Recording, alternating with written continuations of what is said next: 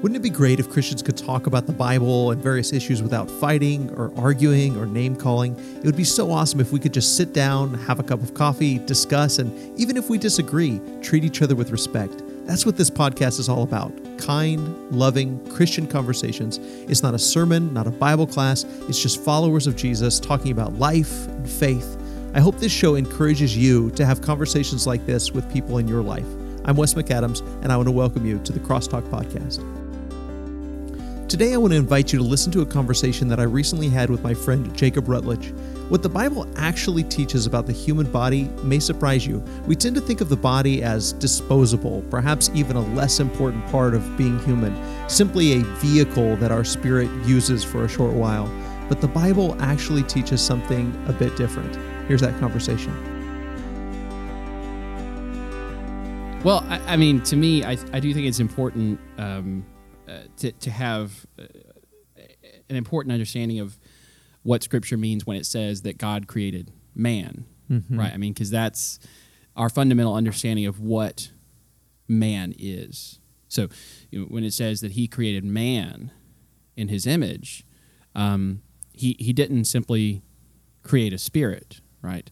He created a body and a spirit. There's a duality, mm-hmm. a dual nature, and so like from the very beginning, uh, what we witness within Scripture is that man uh, is both body and spirit, and God has a telos or purpose uh, for man. Okay, so when we say that God made man in His image, uh, I think generally speaking, we only think that um, that He's speaking of a spirit, but somehow body and spirit both reflect the glory and the image of God. Now, you know, I want to, I, I once said that, and then somebody accused me of saying God has a, a body, you know, or, or, well, that's not what I'm saying um, at all. Um, God's a spirit, so he's incorporeal.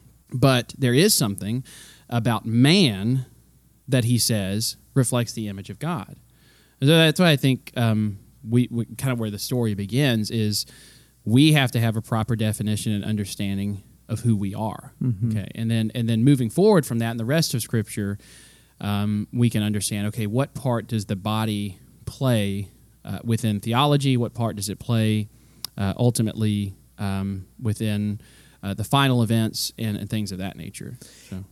And and I think that it's helpful to to kind of go back to Genesis and and think about a couple of different things. One is when we say in God's likeness or in God's image, I really like the term or the idea, and I'm curious to hear your thoughts on that on on God's image bearers. Mm-hmm. So that really helps me to say, rather than saying that we are the image of God, it's more like it's it's more like how a pagan would have thought of a idol, an mm-hmm. image. Mm-hmm bearing the image of their God. It wasn't, I don't think, that they really thought that this God necessarily looks like this, maybe, but it's more, I think a helpful comparison may be like the flag. So, like a flag of a country bears the image of that country. It mm-hmm. represents it. Anywhere that flag goes, it represents that country. And so you look at that flag and you say, oh, that that is a sign or a symbol that this place or these people belong to this group. And so, as human beings, like you said, in our bodies and our spirits, and and even just defining that is is a mm. fun it's a fun study and I, I really encourage people to do that but to even you know think about you know that a, a spirit and that they would use the Hebrew and the Greek really have this idea of wind you know so mm. like this invisible mm this invisible power that animates us. And so we are this physical being that's animated by this invisible force, our mm-hmm. spirit.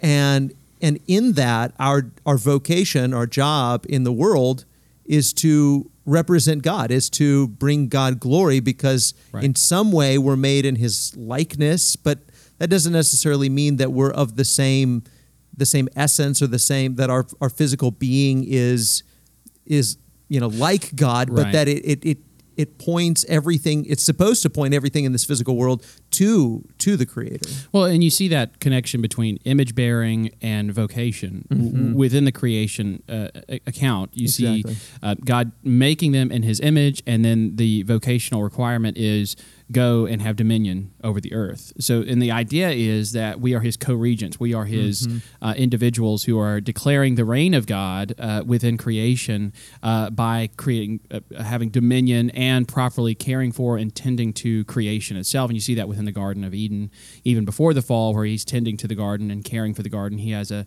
a particular purpose. In fact, that that that is, of course, the irony of the fall of man is that Satan convinces man that if you do this, if you commit this sin, if you if you break God's law, you'll actually be more like God.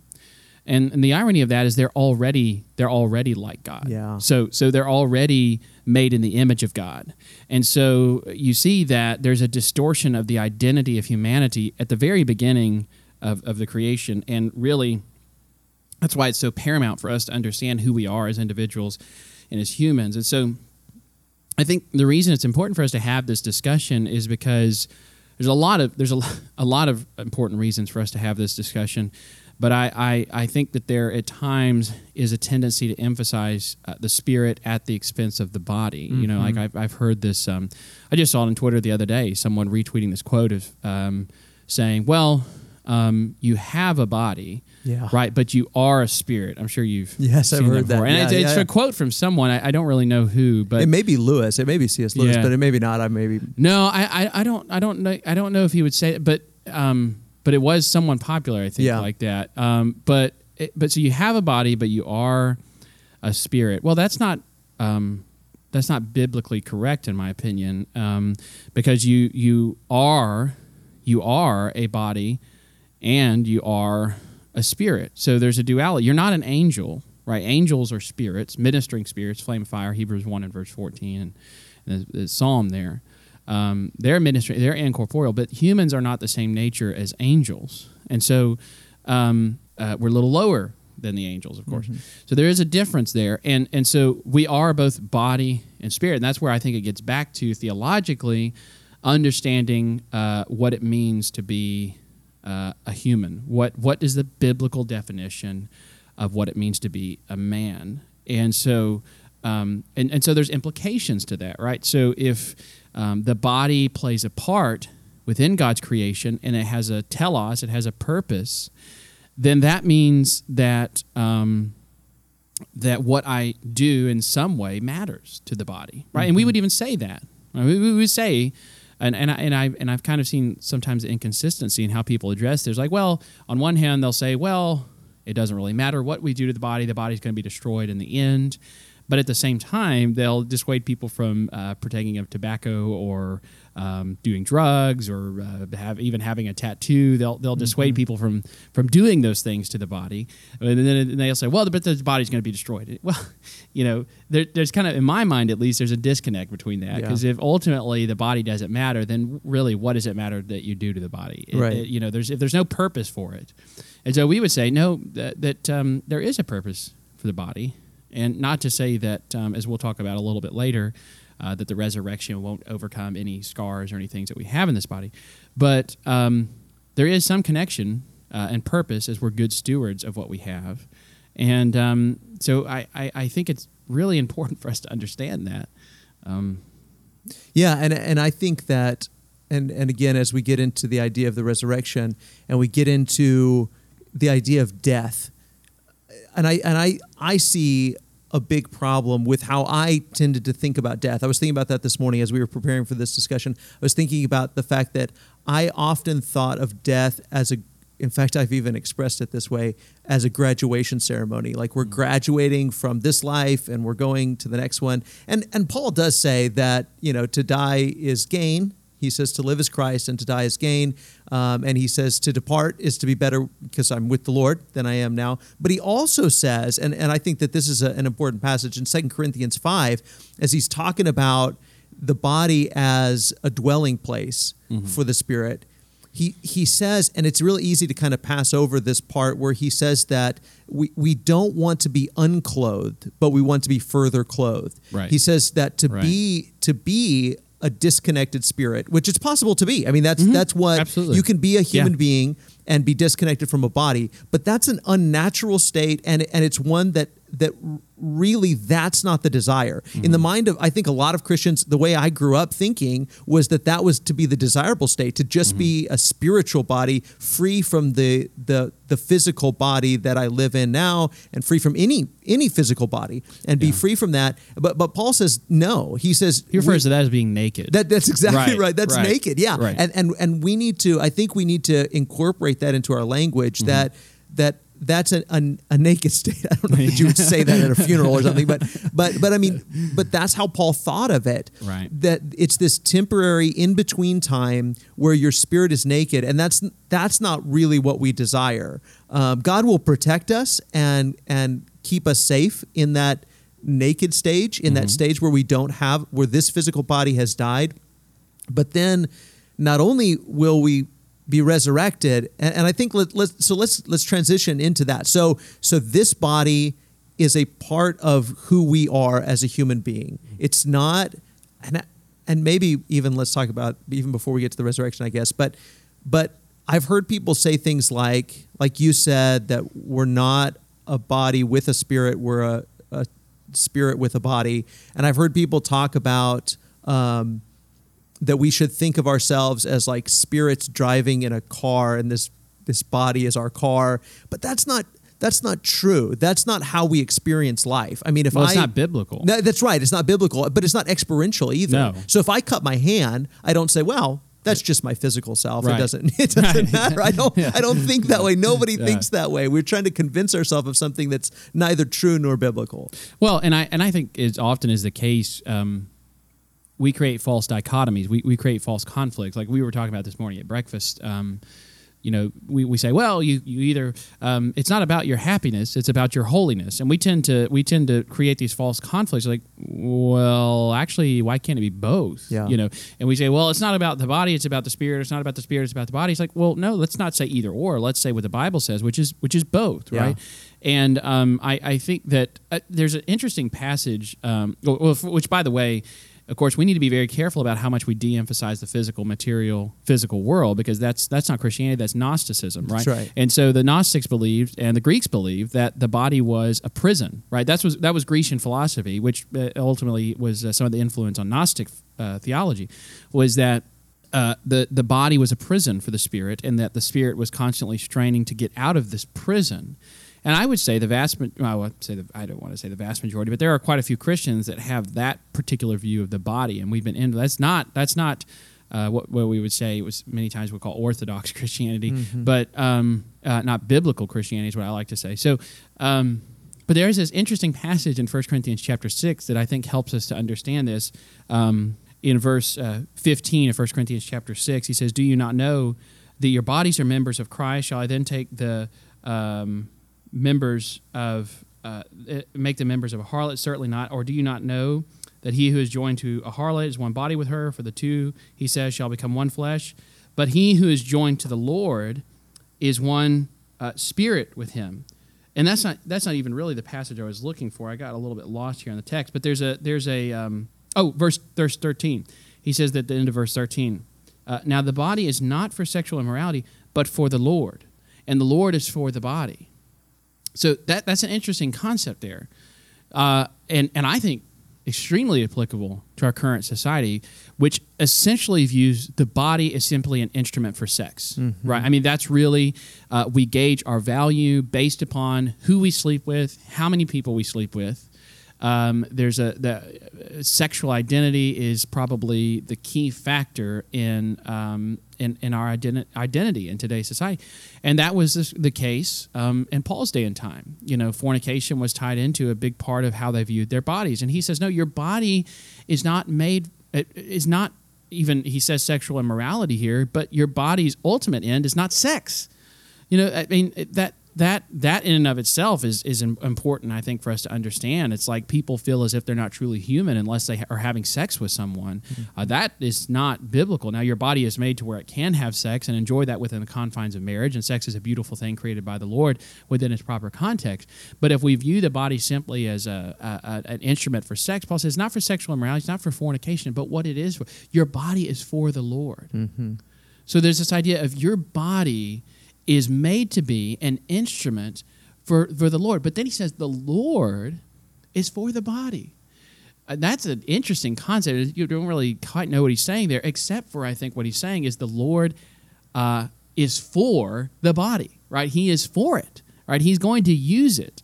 Um, he has a purpose for it, and that's why we see uh, Romans chapter twelve and um, you know First Corinthians chapter six and other passages um, where he ends in verse 20 For you were bought with a price, therefore glorify God in your body, right? Mm-hmm. And in your spirit. There's not simply glorifying God in your spirit, it's glorifying God in your body, in your spirit. It's continuing this idea of this duality in which God is wanting to use your body for his glory and for his purpose. So it's, a, it's an incredible thought and yeah. maybe a little bit different than sometimes what we think of it as. You know, and, and, and there are so many things. So you touched on sexual morality, which obviously is right there in the text, but then so many other other implications of what we're talking about because this is a foundational this is a fundamental foundational worldview topic mm-hmm. that if we get wrong, we get a lot of things wrong. Oh, absolutely. Um, I was talking about racism one time, and somebody, that, and that's when the comment came up about, well, we're really just a spirit inside of these these vehicles, you know, inside of these bodies. Uh, so we need to look past the person's skin color and look at their inner person.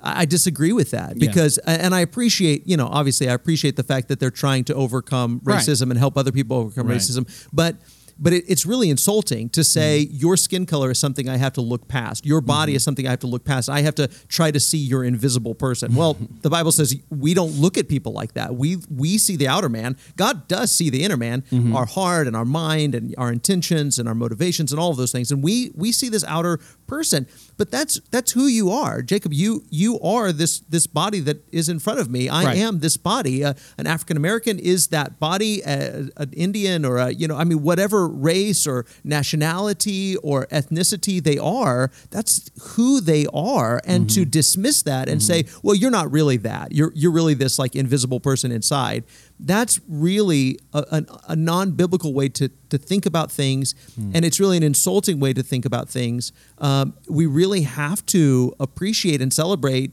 who people are in their wholeness. Right. And that's what, really right. what we're talking about is this mm-hmm. holistic way of of dealing with humanity, ourselves and other people. And it also has to deal with, you know, when we go on missions, you know, we we send missionaries overseas or when we um, do do mission work in our own backyard or whatever, we have a tendency maybe to downplay some of the physical things, you know, feeding people and putting clothes on people's back mm-hmm. and and taking care of people's quote unquote physical needs because we say, well, the church exists to minister to people people spiritually, not physically. Well, uh, I don't, mm-hmm. again, mm-hmm. it's not an either or. That's not the way Jesus operated. It's not the way the apostles operated. It's not what James says about yeah. pure and undefiled religion. It, it's got to be both because well, people and again, that beings. idea of, of, of uh, what does it mean to minister to someone uh, spiritually? Now, I, I realize that um, uh, if we're not um, teaching someone the gospel and all we're doing is ministering to giving them food well that's not our ultimate end as the church you know Absolutely. anybody can do that right. you know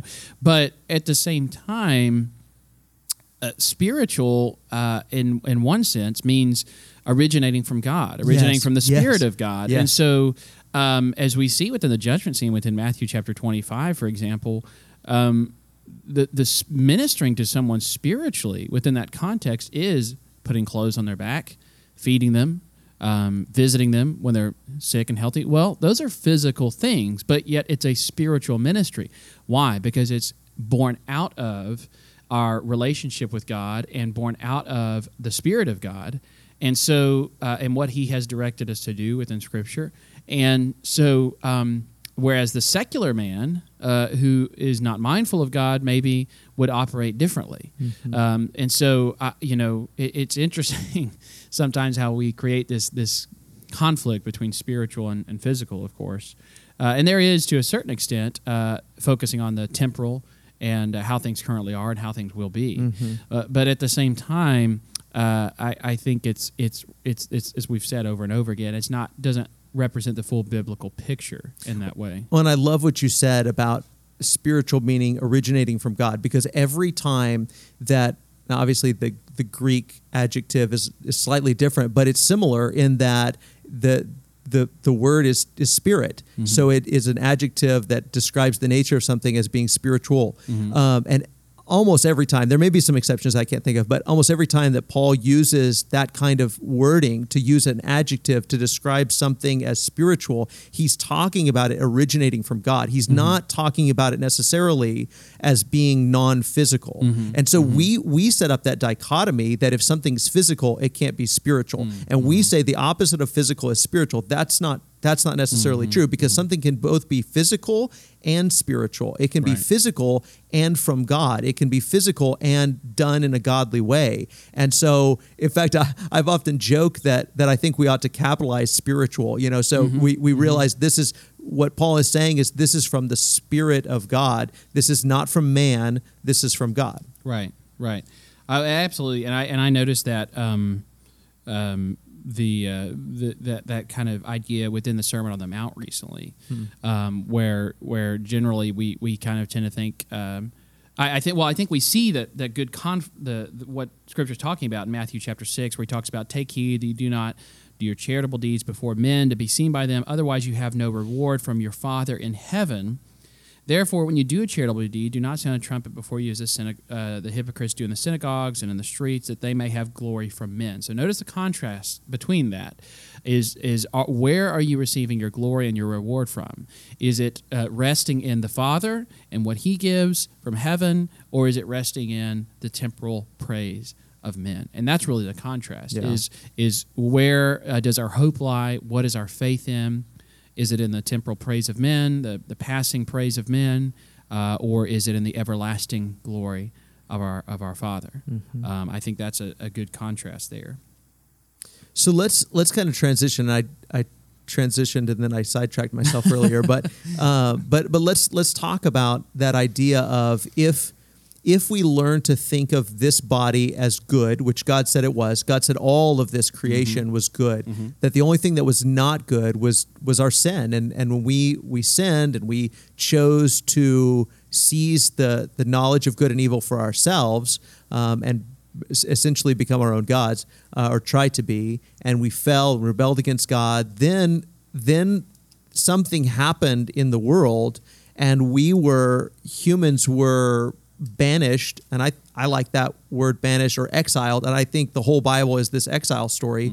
Um, and so we were exiled from the place of life to the place of death and so we, like Israel, was exiled into Babylon. Humanity is exiled out of Eden and into into a realm, into a place of death, and no longer in the garden where we could eat of the tree of life. Now we're exiled from the presence of God and from the tree of life where we could live and e- e- we could eat and live forever. And so now here in this realm, now we have to deal with the fact that everything is subject to decay and everything um, everything around us, including our own bodies, which are good, are decaying and dying. They're in bondage, and and we could touch on Romans eight, you know, and that's what Paul says that that there is this bondage, and and when we learn to see things biblically, I think that we learn to see that process as something to be lamented, as as something to say, you know what. Jesus has the answer, and so the good news is there. But we have to understand that the decay and the death of physical things is a result of sin, and, and this is this is a brokenness that only Jesus can answer. Well, and death, of course, in 1 Corinthians chapter 15 is viewed as um, uh, uh, the enemy, That's right. The final enemy. And I, I don't particularly like Christian language that makes death out to be its fr- uh, our friend. Um, because death uh, in Scripture is referred to as an enemy. Now, when Paul is focusing on death being gain, he's not focusing on the agency by which he comes to be with the Lord, but the fact that he is with the presence of the Lord. But that still doesn't uh, negate the fact that he would, of course, still view death um, as an enemy. Now, you mentioned Romans chapter 8, which, of course, a key passage besides 1 Corinthians chapter 15 within the resurrection. But uh, I, I I think that in some ways, Romans chapter 8 is kind of the high point of what an argument or not necessarily argument, but a process that Paul begins in Romans chapter 6, Mm-hmm. actually. So he says in Romans chapter 6 um, that within baptism and within salvation, the inner man, he says, has been resurrected. So in verse 5, if we have been united together in likeness of his death, certainly we also shall be uh, in the likeness of his uh, resurrection, knowing that this our old man was crucified with him, that the body of sin might be done away with, that we should no longer be slaves to sin. And uh, then he goes about um, uh, talking about uh, the inner resurrection that we experience uh, within baptism and within faith within Christ uh, by the grace of God. And so the inner man has been resurrected, okay? But the outer man hasn't. So the inner man has been redeemed, but the outer man is still unredeemed. And and he talks about how the body can still be weaponized by sin to create this conflict. And he mentions that in verse 12. Therefore, do not let sin reign in your mortal bodies that you should obey it in its lust. Do not present your members as instruments of unrighteousness to sin, but present yourselves to God as being alive from uh, uh, uh, as instruments of, of righteousness to God. So the inner man has been redeemed, but the body is unredeemed. And the body, he said, can still be presented. It still creates this conflict because sin weaponizes the desires, the natural desires of the body, to create this conflict between the inner renewed man and the outer unredeemed man. And so that mm-hmm. leads into the conflict of Romans chapter 7, where Paul mm-hmm. says, Listen, I want to do what's good, but I don't have the ability to carry it mm-hmm. out. And he's talking about this conflict between what he wants to do, what he doesn't want to do. And then we that all leads up to Romans chapter 8, where he says, There's going to be a time because of the Holy Spirit that's within you, in which the outer man is going to be redeemed because the inner man is redeemed. And they're going these desires are now going to work together not not going to be in conflict. And so you see that within verse 11 um, well really starting in verse 9 of romans 8 but you are not in the flesh but in the spirit if indeed the spirit of god dwells in you. Now if anyone does not have the spirit of christ he is not his. And if christ is in you the body is dead. Notice the body is dead because of sin. I don't think he's talking about some metaphorical body. I think he's talking about the physical body. Uh, the body is dead because of sin, but the spirit is alive because of righteousness. So there's that conflict he's been talking about since Romans chapter 6. And then he says, but, verse 11. So he says, here it is. Your body is dead because of sin. The spirit alive is because of righteousness. And the verse, but if the spirit of him who raised Jesus from the dead dwells in you, he who raised Christ from the dead will also give life to your mortal bodies through the spirit who dwells in you. Now, notice the con- connection there. The spirit already has life, but the body is dead. But Paul says, but there's coming a time when the body will be redeemed uh, because of the spirit that dwells within you. And notice he says he will give life to your mortal bodies. I mean, there should be uh, no question about that. And then he jumps down, of course. Um, what is it, verse um, 23? Not only that, but we also who had the first for the Spirit, even we ourselves groan uh, within ourselves, waiting eagerly for the adoption, which is the redemption of the body. And what we say redemption is, is to buy back. So mm-hmm. God's going to buy the body back. He's going to buy back what sin has done to the body, the corruption and the decay within uh, the resurrection. Uh, I started preaching a little bit. I got to watch where my hands go in here.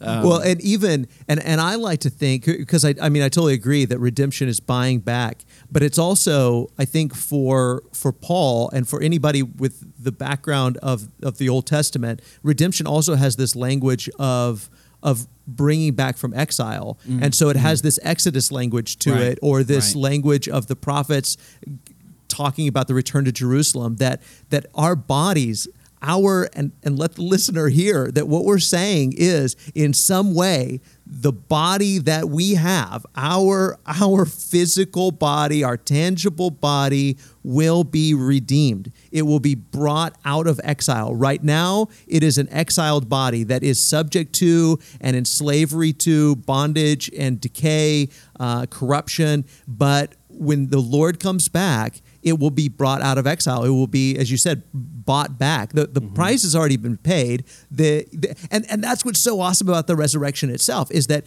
it's Jesus' resurrection that is the what Paul says in 1 Corinthians 15. It's the first fruits. I just turned over I knew you were getting ready for it. Uh, so so the the, resur- the resurrection of Jesus is the first fruits, and and I think that's a whole nother subject that that Yeah. we don't tend to understand. When Yeah. somebody thinks first fruits, they they think of just the best or you know the the first part of it. But but the way the the gift of the first fruits would work, the feast of the first fruits, is that when when the harvest would begin, it would be to take the first of it, even before the rest of the crops were ready, and to take the first part of it and and offer that as a sacrifice. And it's mm-hmm. like you don't you don't really know for sure how the harvest is going to turn out yet, but you are confident. You, you have hope in a biblical sense. You have confident expectation that God will give you a good harvest. And so you're willing to take the first of that and give it to God as a kind of a down payment, knowing that He's going to come through on the rest of your harvest. It's the it's the it's the uh, what how I would describe it is it's the first of more to come. That's so right. like That's when you go when you go out to the garden, uh, we used to gar- we used to have a garden growing up, and I remember going out and uh, watching the tomatoes. Uh, my wife hates tomatoes. I love tomatoes, but we would go out and look at the tomatoes, and um, uh, we would see them growing and growing and green, and you would wait, and you see a little bit of red come on one of them, and then you'd see one of them fully ripen. Yeah. Well, as first as soon as that one ripened, you'd pick it and you'd go inside and you'd say, "Look, this is the only tomato we're going to get all season." No, that's not what you say. Right? Right. You say this is the first of more to come, just like this one. Something more to come, just like this one. That's so that's what Paul is saying in Yeah. 1 Corinthians 15, 21. The resurrection of Christ is God saying to his exiled people that there's going to be a time where he says there's more going to come just like this one. Yes. And and it's it's very clear uh, that we, that Jesus was raised bodily. I mean, he makes that very clear within Luke's account. He comes to Thomas. His spirit does not have uh, flesh and bone. Yeah. Right. This is not simply my spirit. And they knew what a spirit was. They knew what a ghost was. Right, I right, mean, right. So they knew that it wasn't simply a spirit. That he was raised bodily. And God says you're going to be raised just like this one. And so.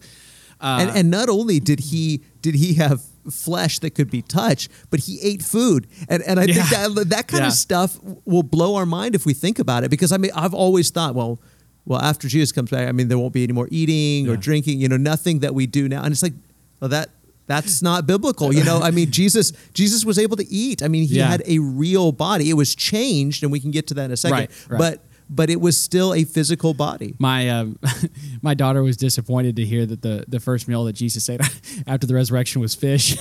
she, she she said, well, "Are we going to eat in heaven?" I said, "Well, it talks about it being the uh, the marriage supper of the Lamb." And she goes, looked at me with disgust. She said, "There won't be fish, will there?" That's great. Ho- hopefully, some pizza or something. Yeah. That's funny. So- But yeah, so so that that's really Paul's focus in 1 Corinthians 15 because he's apparently addressing people that don't believe in in a resurrection, uh, in in a general resurrection. Yeah. And he's saying, yeah, but Jesus was raised, and that's the whole point of the resurrection is that because of Jesus' resurrection, you know, we can be confident that that we too will be raised, and that that resurrection hasn't already happened, and and that it's it's coming. And but then he talks about in such such you know he he even says you know you want to know what kind of body you'll be raised with? And you know he he almost says that's a stupid question. But but then he, but then he really gives us some ideas that Right. that we will be like Christ mm-hmm. and that our bodies will be changed and mm-hmm. what is mortal will become immortal. What is perishable will become imperishable. Mm-hmm. But but that doesn't mean that doesn't mean non-physical. Yeah, I think it, it's um it's interesting uh, that uh, a lot of this discussion takes place in Corinth, right? Which is you know the Grecian right good point yeah And uh, I I don't know I don't think there's necessarily a, a, a coincidence, um, but yeah, I, I think that Paul's uh, major emphasis here is that um, within in 1 Corinthians chapter 15. Uh, there will obviously be a change. There will obviously be some type of uh, transformation, and but the transformation that he talks about within the context, he gives the different examples of uh, different types of glory, different types of flesh, and he says there will be a transformation, but make no doubt, you know, make uh, it's it's your body, and so um, there's a difference between the spirit and the body. I mean, there just is. When we say something about a ghost, we say, well, they're a disembodied spirit. mm-hmm. Okay. Now we might say they have the form of that um, particular person. It seems in some way we do somehow retain our uh, somewhat of our identity, at least within Scripture, even when we're apart from the body.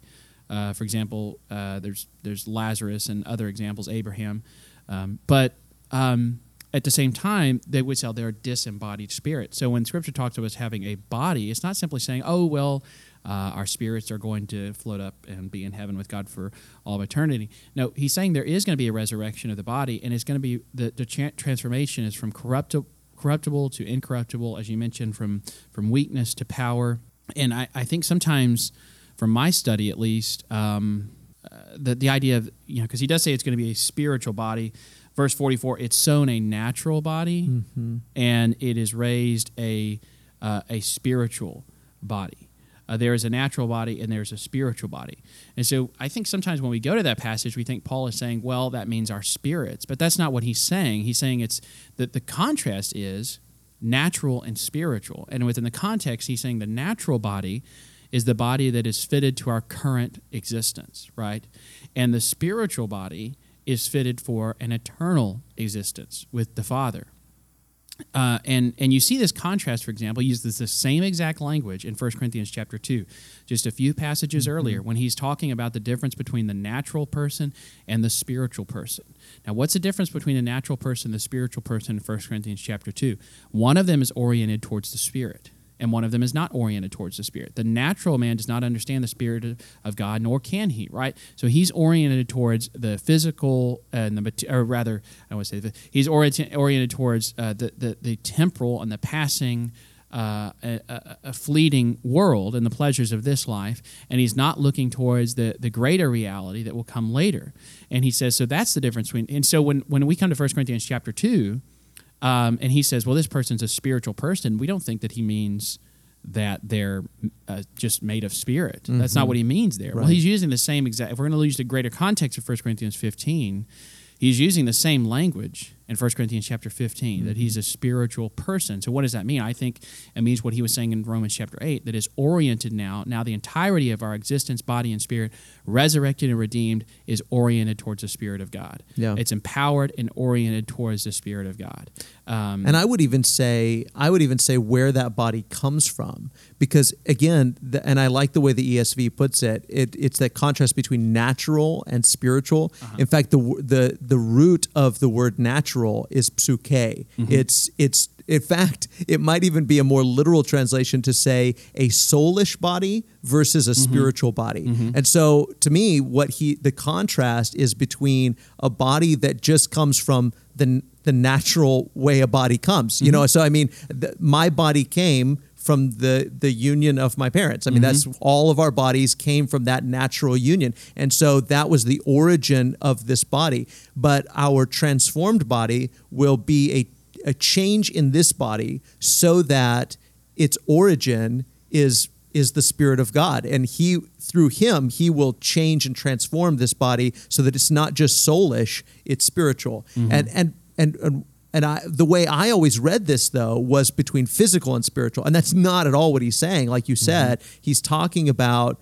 spiritual with a capital S, not spiritual with a lowercase s. You know, he's talking about from the spirit or, like you said, oriented towards the spirit. Um, but I think one of the things where we get hung up, or I'll, I'll I've gotten hung up, and I've heard other people in conversation get hung up, is in verse 50, where he says, Flesh and blood cannot inherit the kingdom of God. And so I, I think that we read that and we think, oh, well, see right there, Jacob, it says, you know, we won't be flesh and blood. And we interpret that to mean we won't be physical.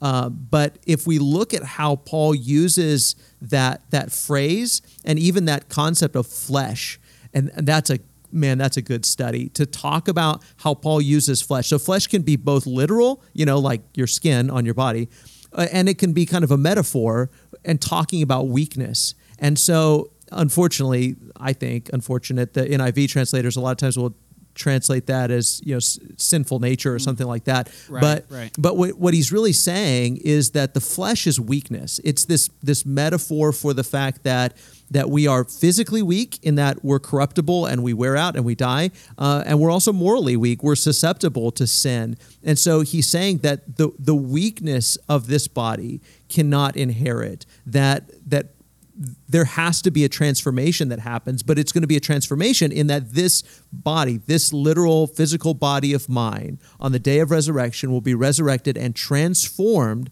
so that it is no longer a natural body that is susceptible to the weakness of this flesh and blood. Yeah, and I think the idea of flesh and blood again has to do with orientation as well, because, um, for example, in Galatians chapter one, whenever Paul says that when he uh, was converted, he did not consult with flesh and blood, Mm-hmm. right? So he did not consult with. Flesh. Well, what's he trying? To, what's the point he's making in Galatians one? Well, the point he's making is that the revelation that he received was from the Lord, and it was not from man. Right. So what I think Paul is saying within 1 Corinthians chapter 15 again is that this newly resurrected body is not going to be oriented towards the corruptible. It's not going to be oriented towards the natural world as we now experience it, but it's going to be incorruptible. And he even says that within the context that it's not it's about corruption and the focus is on on corruption. Um, so I think that yeah, you're actually you're absolutely right uh, in that. You know, one thing that this always kind of brings up is the idea of how somebody dies and, you know, what happens to our body. You know, if somebody dies in a fire or somebody dies at sea um, or somebody's cremated for that matter. Um, and this is just my view is that our God is all powerful. And I have every confidence in the world that if my body was burned up in a fire, that the Lord will resurrect me on the day of resurrection. Uh, but I've also kind of changed my mind on. I used to, I used to have this feeling of, and and and I do not hold any any sort of disdain before. But for anybody who decides to be cremated or have their, their loved one cremated because that was what I always wanted to do because it's the cheapest option and I just wanted to do that. I mean, frankly, that's that's really Yeah. what I was thinking. Um, and and I had this idea that I don't want anybody to come visit my grave. It's like I'm not there. I'm I've floated away. I have nothing to do with that body anymore. I'm done with that. I've gone away. But but I think that there's a powerful there's a powerful testimony in the fact that Christians traditionally have always believed in burial, not because we don't believe that the Lord could resurrect ashes, because He absolutely can, uh, because our body's going to turn to ash anyway. It's gonna it's gonna fully decay if enough time goes by.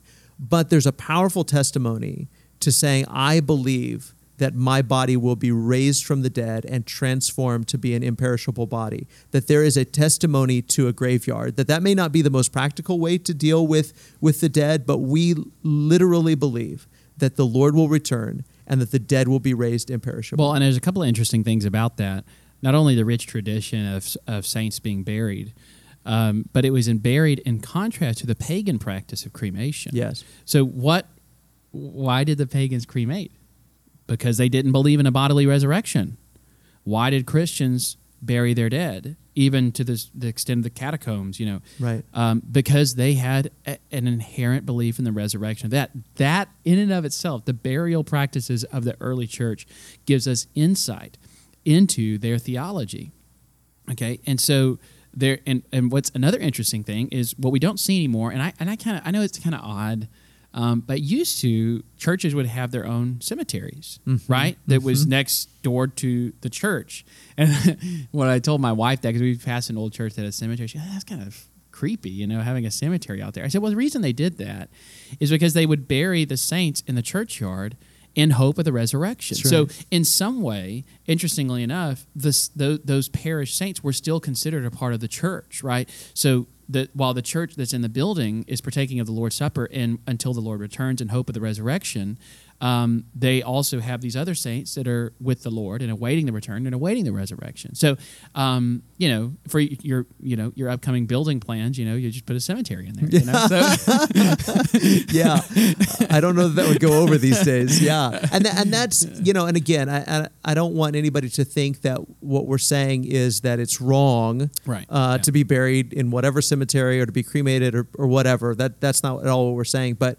but what we are saying is that that Christians have always believed from the time of Paul to now uh, that that this body is very important and that it's good and that one day it will be redeemed. Just as our soul our spirit is redeemed um, our body will be redeemed and will be transformed and our, we will live with the lord forever bodily which by the way jesus is still is still in his body. And that's and that's something i think that we we sometimes forget Oh yeah.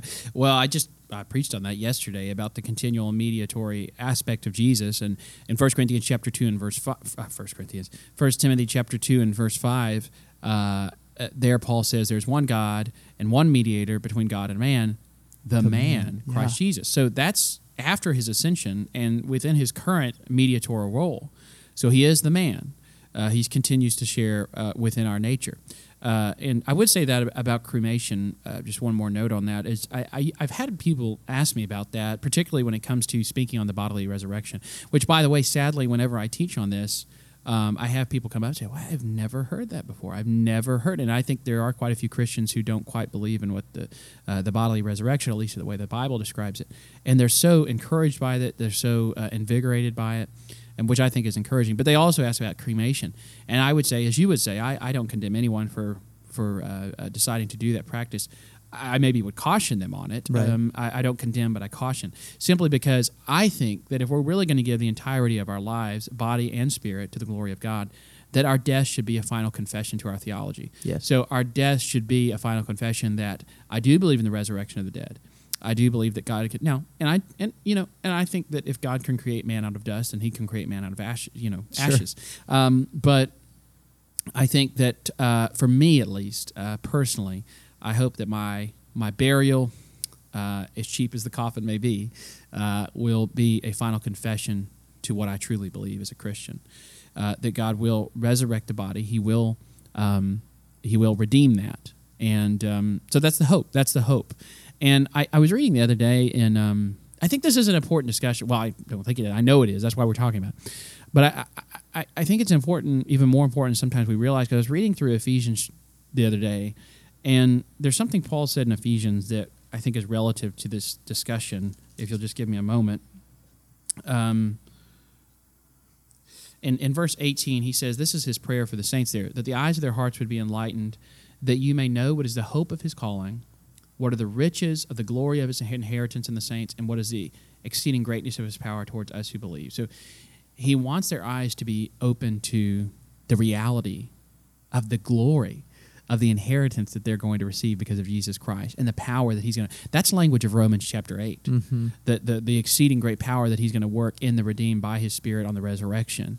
He's going to transform them by the spirit that dwells within. That's that's the, that's resurrection language. So um, God wants Christians to know the glory that they're going to receive, the inheritance that they're going to receive, and and uh, shame on us as ministers when we don't help them to see that glory, right? Shame on us when we when we fail to do that, and so that's why one of the reasons I think it's so important, and that's why I think Christians are invigorated by this discussion. Maybe a little bit confused because they have to maybe reorient their thinking, re, re, re, uh, change their thinking a little bit. Um, not to be less biblical, in my opinion, but to be more biblical, to be more scriptural, to be more true to the text. Um, and, and to not simply go to one text and isolate it from the rest of Scripture, Yeah. uh, but to, to take the, the entire scope of Scripture, all go as we mentioned at the very beginning of the podcast, going all the way back to the beginning of Genesis and understanding what does it mean to be a human, what does it mean to be a man. Thanks so much for listening. I hope you found this encouraging, and I hope you'll subscribe and give us a good review on iTunes or wherever you find your podcasts. As always, I love you, God loves you, and I hope you have a wonderful day.